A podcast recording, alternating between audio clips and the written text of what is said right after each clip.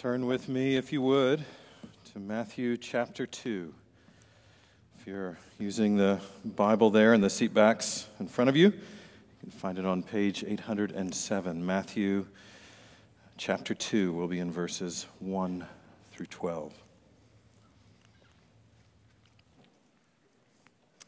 Now, after Jesus was born in Bethlehem of Judea, in the days of Herod the king, behold, wise men from the east came to Jerusalem, saying, Where is he who has been born king of the Jews? For we saw his star when it rose and have come to worship him. When Herod the king heard this, he was troubled, and all Jerusalem with him. And assembling all the chief priests and scribes of the people, he inquired of them where the Christ was to be born. And they told him, In Bethlehem of Judea.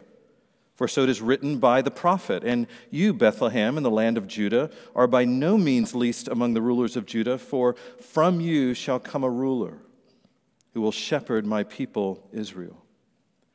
Then Herod summoned the wise men secretly and ascertained from them what time the star had appeared. And he sent them to Bethlehem, saying, Go and search diligently for the child, and when you have found him, bring me word, that I too may come and worship him. After listening to the king, they went on their way. And behold, the star that they had seen when it rose went before them until it came to rest over the place where the child was. And when they saw the star, they rejoiced exceedingly with great joy. In going into the house, they saw the child with Mary, his mother, and they fell down and worshiped him. Then, opening their treasures, they offered him gifts gold and frankincense and myrrh. And being warned in a dream not to return to Herod, they departed to their own country by another way. Please pray with me.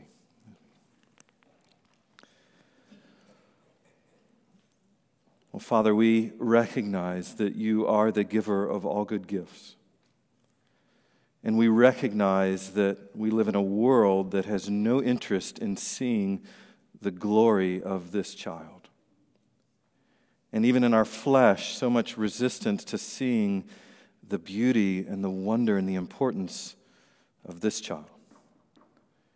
And so we ask that you would remove every obstacle to seeing, every obstacle to believing that this is the Christ the Son of God in the flesh.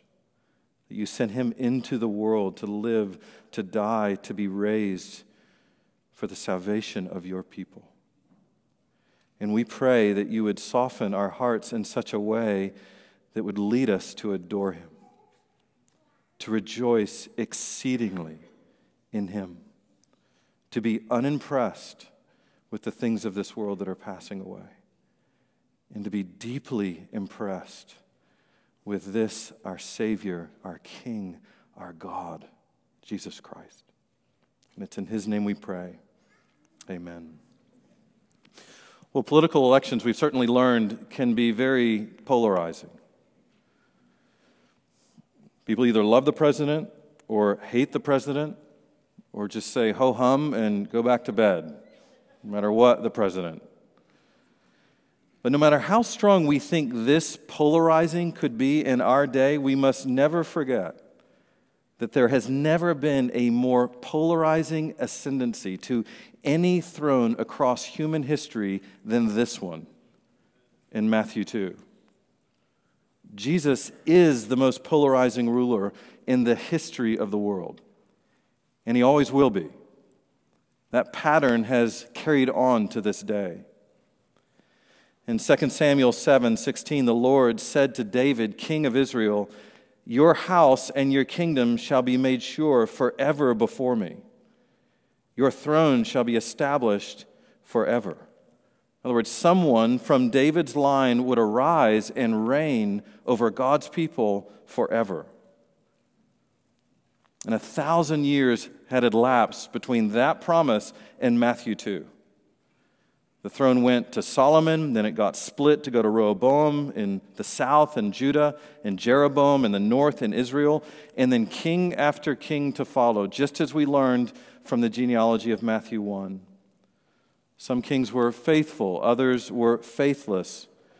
And when Zedekiah rebelled against Nebuchadnezzar, the king of Babylon, in 587, he was deposed and taken in chains to Babylon. That was the last king of Judah, almost 600 years before Matthew 2. 600 years. They've been waiting. The United States has been around for half of that time. What it means is the events of Matthew 1 and 2 are a big deal, a massive moment in the history of the world. And God doesn't want us to miss it. That the promised king has come, conceived of the Holy Spirit, as we learned last week, born of a virgin in the very town declared in the Old Testament, the very town that God said, This is where the Messiah will be born. And in this passage, we're going to see three primary responses to his coming. One person's going to conspire to kill him, a great many people will do nothing, and just a handful will search him out and worship him. So, this is a passage of Scripture that drives us to one big truth and one critical question. The big truth is the eternal promised King and Christ has come. It's what we shouldn't miss, what this passage is aiming to show us, just as God promised. But then, secondly, is the question will you bow up or bow out or bow down? Those are the three responses we see. And so, what we'll do is we'll just walk verse by verse through the story before settling in on those three possible responses. Verse 1 Now, after Jesus was born in Bethlehem of Judea, and this happens at least several months after his birth, maybe over a year after his birth, which is one reason why when Herod finally targets him later in the chapter, he's going to go after all boys born in Bethlehem in the last two years. So this is a number of months after Jesus is born, maybe over a year. And he's born in Bethlehem, which means the house of bread. And scripture is careful to say of Judea, as opposed to Bethlehem of Galilee. There is another Bethlehem in Galilee, and Matthew wants us to know that's not where he was born. This is Judea. The place is important. Jesus hails from the house of David in the city of David and as we'll see, according to Old Testament prophecy. And in the days of Herod the king, this refers to Herod the Great, who's an Edomite, probably raised with a lot of Jewish training and appointed king of the Jews and king of Judea by the Roman Senate in 39 BC. So, for over three decades, he has reigned in this region as the king, the king of the Jews, the king of Judea. After being appointed, he, there was about a three year war where he had to fight for it and emerged from those wars victorious. So now, when Jesus is born, we're over three decades into his reign. And this third decade is by far his most violent. And behold, wise men came from the east to Jerusalem. And these wise men, or magi, were either astrologers or magicians or scholars or some mix of all of that those who studied stars, those who studied prophetic writings, coming from the east, probably from Babylonia, where they would have come into contact with Old Testament scripture there because of all the exiles of Israel that were there with scripture. Modern Iraq, Babylonia. We don't know how many came. Maybe two, maybe three, maybe five, maybe seven. They weren't kings. They weren't from the Orient. There probably weren't three. So feel free to sing the song, We Three Kings of Orient. Just know you're singing lies. Still a great song. But what we're meant to notice, first and foremost, from this passage is the question that they bring. Verse 2 Where is he who has been born king of the Jews? They want to find this special child who is interestingly born a king. That's unusual. Most babies are born while their fathers are still alive, and so to be born a king is very rare. Joseph, who also descends from David, isn't a king. Yet Jesus is born a king. And not just any king, king of the Jews. And this, as we will see, will cause a real stir because Herod already held himself out to be such a king, to bear that very title. And the tension's only going to build with what they say next. For we saw his star when it rose and have come to worship him. In other words, they saw some star like phenomenon in the sky that compelled them to Jerusalem. And that phrase, his star, is a reference to Numbers 24 17. And in that passage, Balaam, another wise man from the east, is hired by Balak, the king of Moab, if you remember, to come and curse the people of Israel while they're in the plains of Moab. And the Lord intervenes. And rather than Balaam cursing Israel, he's going to bless them. And in the fourth and final oracle that Balaam delivers, look at what he was compelled to say I see him, but not now. I behold him, but not near. A star shall come out of Jacob, and a scepter shall rise out of Israel. It shall crush the forehead of Moab and break down all the sons of Sheth. Edom shall be dispossessed. Seir also, his enemies shall be dispossessed. Israel is doing valiantly.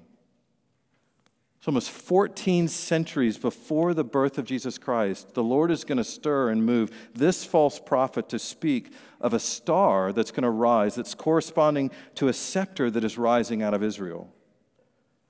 And so the Magi were somehow familiar with those words. And then they see some star like phenomenon appearing in the sky and are given the ability to comprehend what that meant, to put those pieces together which then prompts them to travel to the land of Jacob, to the land of Israel, in search of this scepter, this king who would help his people. And if they shared Numbers 24 with Herod, then that would have really alarmed him because part of the scepter rising, we just read in Numbers 24 18, is that Edom shall be dispossessed. Remember, Herod is an Edomite. And they came, notice, to worship him to proskuneo. This sometimes means pay homage, but it usually signifies, especially in the book of Matthew, the kind of honor that you would give to deity worship. This is what Satan demanded from Jesus during the temptation of Matthew 4:19. This is what Jesus responds to Satan and says that only God deserves that. This is the worship that the disciples will give to Jesus in Matthew 8 28 after his resurrection. And so Magi come from the east to find him and to worship him, a king of the Jews who deserves and garners worship from Gentiles, a human born king who deserves worship. And so they know enough to bring them to Jerusalem but not enough to get them to Bethlehem, so they start asking around and somehow arrive there with Herod asking questions. Verse 3 And when Herod the king heard this, he was troubled, and all Jerusalem with him. And assembling all the chief priests and scribes of the people, he inquired of them where the Christ was to be born. And not simply Herod, Matthew is careful to point out, but Herod the king, the one who viewed himself as the true king of the Jews, the one who by this time had killed a lot of people, even family, to maintain his power.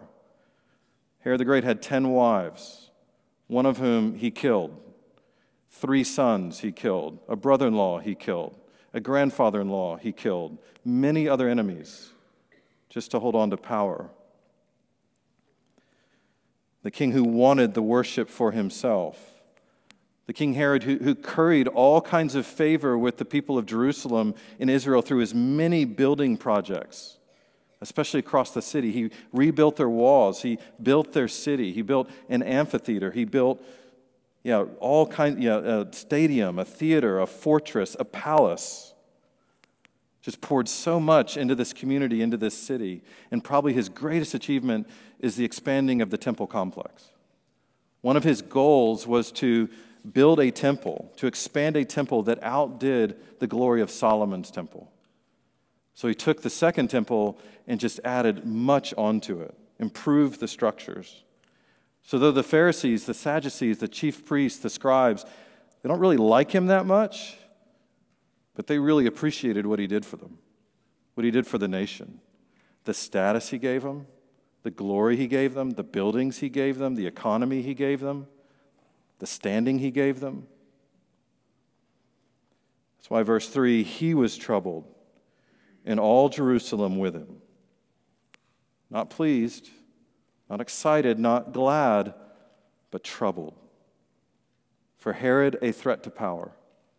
For Jerusalem, a threat to stability. For Herod, a threat to glory. For religious leaders, a threat to their ease and their comfort and their wealth and their status. So here, these magi from the east, Gentiles, are the only ones who think this is a good thing, are the only ones who see this as a blessing. That's why Herod assembles all the chief priests and scribes to learn where, notice what he calls him, the Christ, the Messiah, is to be born. He knows who this is about. Verse 5 And they told him, In Bethlehem of Judea, for so it is written by the prophet, And you, O Bethlehem, in the land of Judah, are by no means least among the rulers of Judah, for from you shall come a ruler who will shepherd my people Israel. So here the chief priests and the scribes are quoting loosely from the Septuagint, a Greek translation of the Old Testament. They include most of Micah 5 2, and then they skip the end of Micah 5 2, and then they quote a little from Matthew or Micah 5 4. They t- tell Herod that, okay, this prophet is supposed to arise, this promised king, and he was to be born in Bethlehem of Judea a small town that is about to have significant importance. But then they skip over the last line of Micah 5:2 to summarize Micah 5:4, who will shepherd my people Israel. You know what line they skipped over? They failed to mention. The one that says, whose coming forth is from old, from ancient days. That is, Micah 5 actually says of Bethlehem, From you shall come forth for me one who is to be a ruler in Israel, whose coming forth is from old, from ancient days. The chief priests and scribes fail to mention that part, which is not simply an allusion to Jesus descending from David, but to this child pre existing David. The Hebrew word olam is usually translated everlasting or forever. And that's the word that Micah 5:2 uses. A ruler shall come forth from Israel, who comes from everlasting days, who doesn't have a beginning. The chief priests and scribes conveniently leave that part out. Verse 7 Then Herod summoned the wise men secretly and ascertained from them what time the star appeared. And he sent them to Bethlehem, saying, Go and search diligently for the child. And when you've found him, bring me word that I too may come and worship him. Just like Satan, who was a liar and a murderer from the beginning, masquerading as an angel of light, Herod pretends loyalty, pretends future devotion to this new king, all the while planning to kill him. A fake king offering fake honor to a true king. So, just as Herod killed others who would compete with him for this throne, he, notice the word secretly, calls together the wise men, secretly plots, secretly schemes to wipe Jesus out. Because in his heart, there's now this clash of kingdoms. Jesus' kingdom comes, and Herod's kingdom is threatened. Verse 9 And after listening to the king, they went on their way, and behold, the star that they had seen when it rose went before them until it came to rest over the place where the child was. So the Magi went their way in search of this glorious king. And then this miraculous star leads them to the house where Jesus and his family remain. And do you notice what's missing? There's no chief priests, no scribes no people coming out of Jerusalem. No people coming from the surrounding land of Israel to greet their king, their Messiah, their Christ that's been announced, proclaimed, declared, even his location known. Nobody but these Gentiles go, which is a prelude to his life and his ministry to come. Some of you know the story of Luke 17 where Jesus is going to heal 10 lepers. And they're going to be healed as they're walking away from him. And one of the 10 comes back to give him honor, and it's a Samaritan. And Jesus then says in Luke 17 17, then Jesus answered, We're not 10 cleansed? Where are the nine? Was no one found to return and give praise to God except this foreigner? And he said to him, Rise and go your way. Your faith has made you well. That's why these magi are going to be typical as the Gospels unfold of how the nation of Israel is going to receive their king and how Gentiles who he's actually going to go to eventually. And when they saw the star, verse 10, they rejoiced exceedingly with great joy. And going into the house, they saw the child with Mary, his mother, and they fell down and worshiped him. Then they opened their treasures. They offered him gifts gold and frankincense and myrrh. They rejoiced exceedingly with great joy, a kind of joyfulness that defies words. That's what Matthew's wanting us to see. In that phrase, great joy, megaskata, is the same phrase that the angels are going to use to announce the news of Christ being born to the shepherds in Luke 2. They're going to say, We have for you good news of great joy. Same word. It's the same phrase that's going to describe the response of the disciples to the resurrection of Jesus Christ in Matthew 28 8. And again in Luke 24 52. So I think that helps us understand what is meant in verse 11 by the words, they fell down and worshiped him. This was not mere homage that you pay to a mere earthly king, but the kind of worship you give a divine king. Notice how they walk past, well, Joseph, we don't even know where he is. We assume he's in the house. He's not even mentioned. He's there, they walk right past him. They see Mary, walk right past her, straight to the child, and they fall down before him and they worship him. There's no angels there to stop them. Mary doesn't stop them. Joseph doesn't stop them. Nothing is wrong, in other words, with what's going on. Later in Scripture, when you see people bow down before Peter, he says, Stand up. I'm just a man. When you see people bow down before angels, they say, Get up. I'm just a messenger.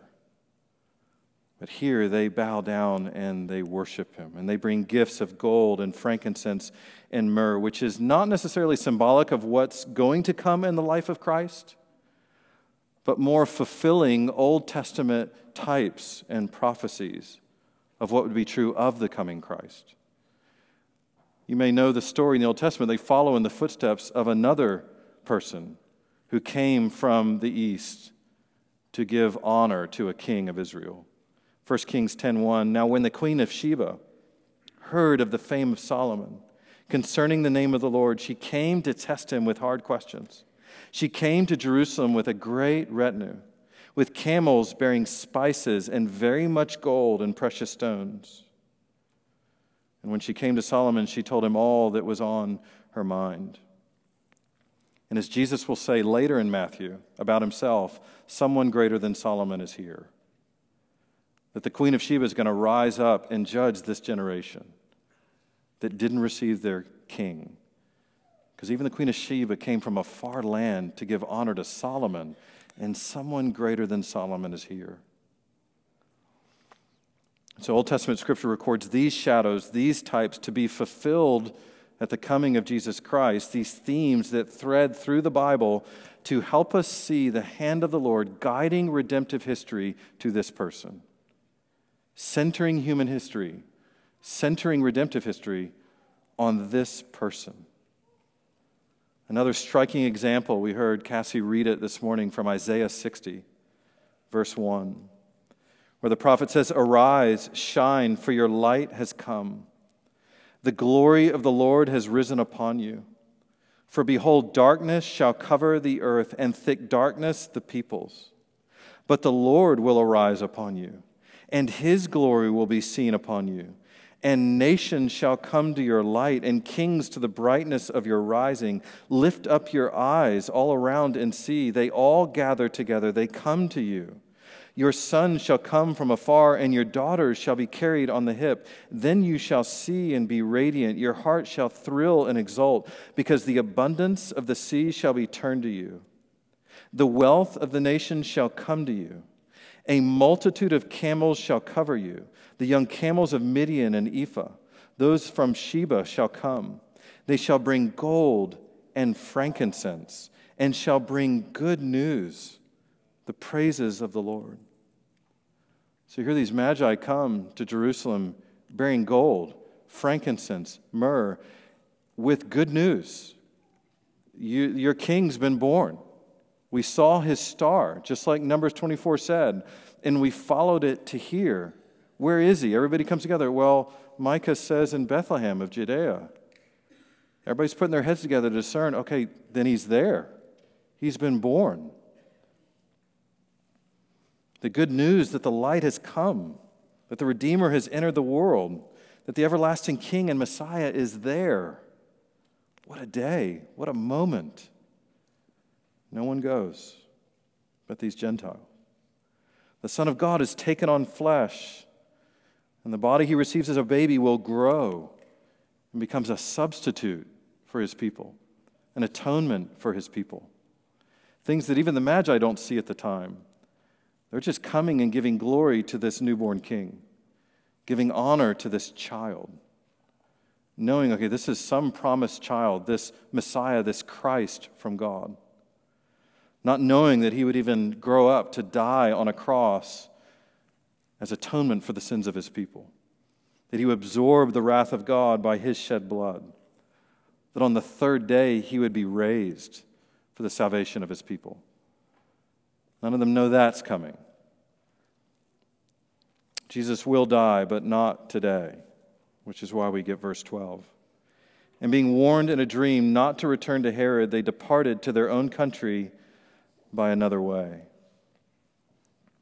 They've learned enough to fear God and not men. They've seen enough to honor the king that comes from old over the king whose life is a mist. Here today, gone tomorrow. Though Herod doesn't know it, he's within a very short time of his own death. He's going to die in 4 BC. It's coming. So they're more swayed by the words of God than the words of men. Their eyes have seen this king, this promised Christ, and their course has changed. The eternal promised king and Christ has come just as God's word said he would. And it leaves us with the question what will you do with him? What will I do with him? Will you bow up in anger? Will you bow out in apathy? Or will you bow down in adoration? Those are the three responses that we see in the text, the three sort of points of application that we can take from the text. Number one, just bowing up in anger. That Herod trembles with hostility, not humility. He seeks first his own kingdom and his righteousness, not the kingdom of Christ and his righteousness. He doesn't see Jesus as a blessing, but as a danger.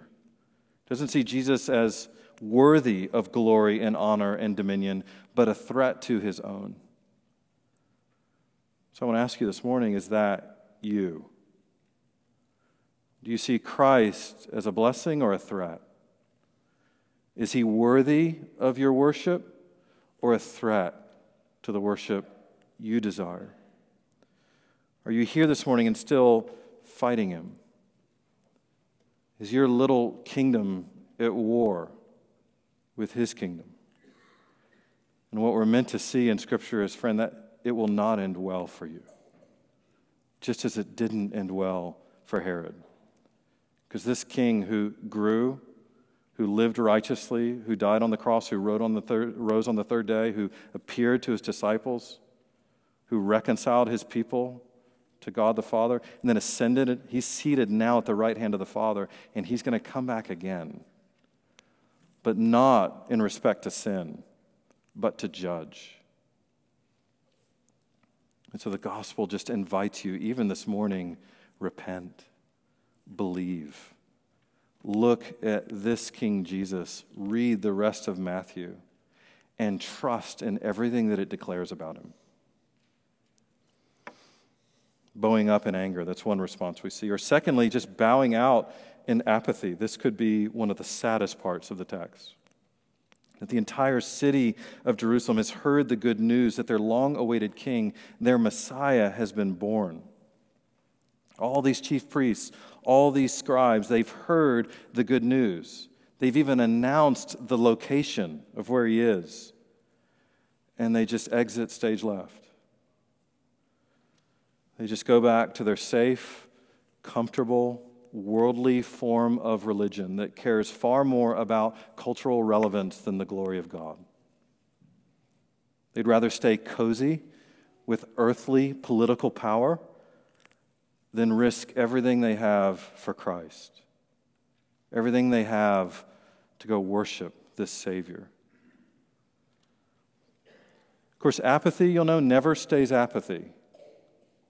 It either escalates into anger and rage or it gets confronted and transformed into adoration. But it never stays apathy. Because you all know that if we read on in Matthew, this king will grow up. And we, he will show up in Jerusalem again. The city will see him face to face. They will hear his teaching. They will see his works. And then they will slaughter him. John 19, verse 14. Now it was the day of preparation of the Passover. It was about the sixth hour. And he, that is Pilate, said to the Jews, Behold your king. And they cried out, Away with him! Away with him! Crucify him! Pilate said to them, Shall I crucify your king? The chief priests answered, We have no king but Caesar. So he delivered him over to them to be crucified. In chapter 2, we have no king but Herod. Later on, we have no king but Caesar. Same song, new verse.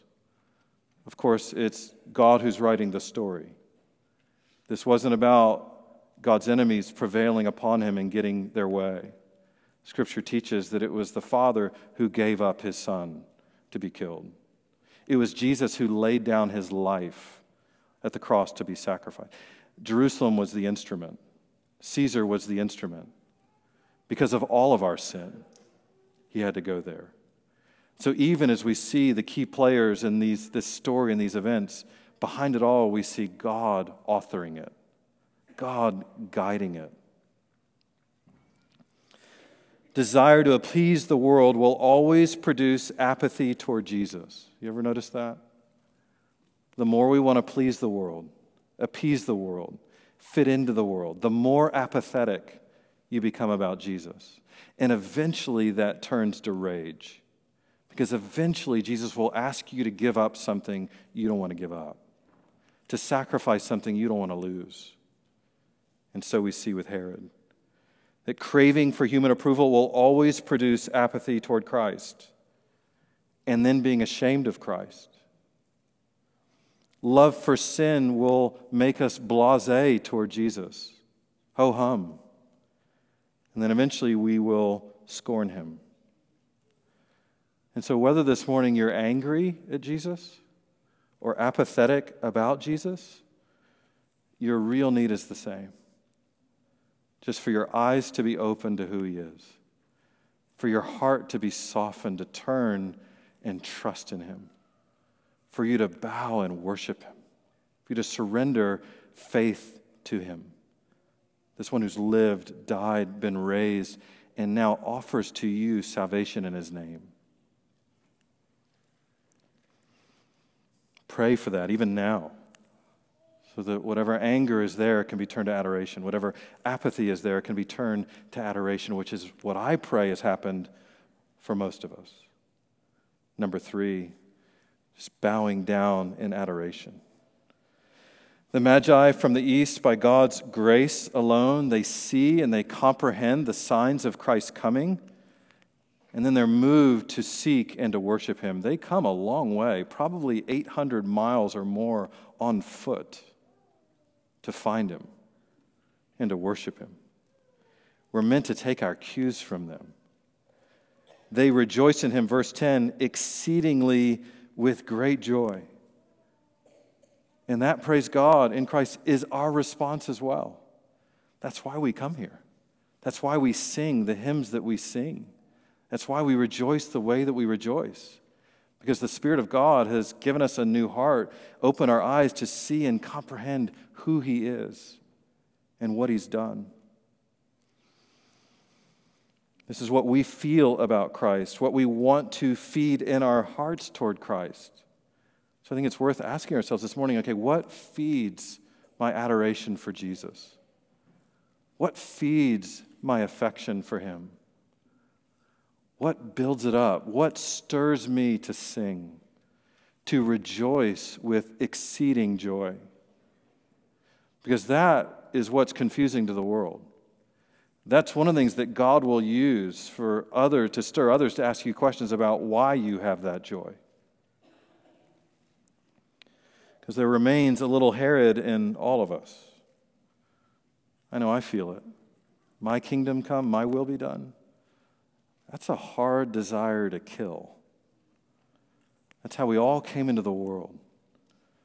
That's the very thing that when the Spirit of God gave us a new heart, when our eyes were open to Christ, when we put our faith in Him, our kingdom got turned upside down and a new king entered. God the Father, Colossians 1, has delivered us from the domain of darkness and transferred us into the kingdom of His beloved Son in whom we have redemption, the forgiveness of sins. Because we all have to admit that our little kingdoms, no matter how much we love them, they're very dark. They're very lonely. They don't get us anywhere. Now, we, we may Christianize it as much as we want. Jesus may be like our favorite person in the throne room, like our favorite little butler. We've got verses on the wall, there's Christian music playing, but we're sitting on the throne. Or he may be our favorite planet in the solar system, like we'll give him Jupiter, like the biggest one. But we're the sun that everything revolves around. And we all know and have experienced that when it's our kingdom come, our will be done, it's a dark place. It's a lonely place. And so the good news is God the Father has delivered us from that domain of darkness and transferred us to the kingdom of his beloved Son, in whom we have redemption, the forgiveness of our sins. Like Herod, we were once alienated and hostile in mind, doing evil deeds, Colossians 1:21. But Jesus has now reconciled us in his body of flesh by his death in order to present you holy and blameless and above reproach before him. That's why now we gladly surrender. That's why now we rejoice with joy inexpressible and full of glory because there also remains a little Jerusalem in all of us. Apathy is hard to kill. Like Jerusalem, Ephesians 2, we were dead in our trespasses and sins in which we once walked, following the course of this world. But God, being rich in mercy, because of the great love with which He loved us, even when we were dead in our trespasses, made us alive together with Christ. By grace you have been saved, and raised us up with Him and seated us with him in the heavenly places in Christ Jesus, so that in the coming ages he might show the immeasurable riches of his grace and kindness toward us in Christ Jesus. That's what the rest of the book of Matthew is to go on to show us has happened.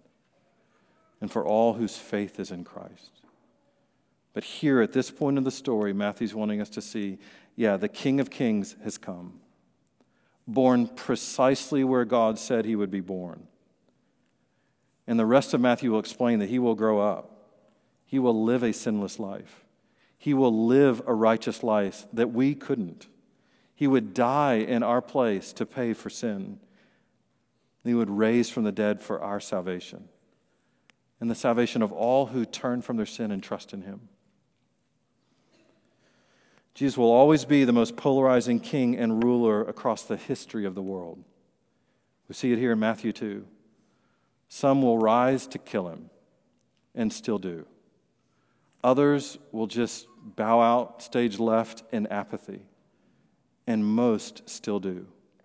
But a few, set apart by grace, chosen by God, eyes opened to hear the word, to believe the word, to be drawn by the word to the King of Kings, to see who he is, to see even then what he, is, where he's come from. But how much more for us? who now look back through the rest of Scripture, look back through the cross, really know who He is, really know what He has accomplished. So that now, Him being the most polarizing king across the history of the world, whether driving people to anger and apathy or to adoration, praise God that we can be those who are driven to adoration. Because when He comes again, when He establishes His kingdom once and for all upon the earth, all those who refuse to adore him will be set apart and condemned to hell. All those who have been humbled to worship and to believe and to trust and follow him will be set apart for eternal glory. It does not get more polarizing than that. And that's the king that we're reading about. We can enjoy him. We can glory in him as our Redeemer. We can worship him in spirit and truth. We can turn from every sin every day and cling to Jesus, knowing he never lets us go. We can lose cultural comfort. We can lose political power.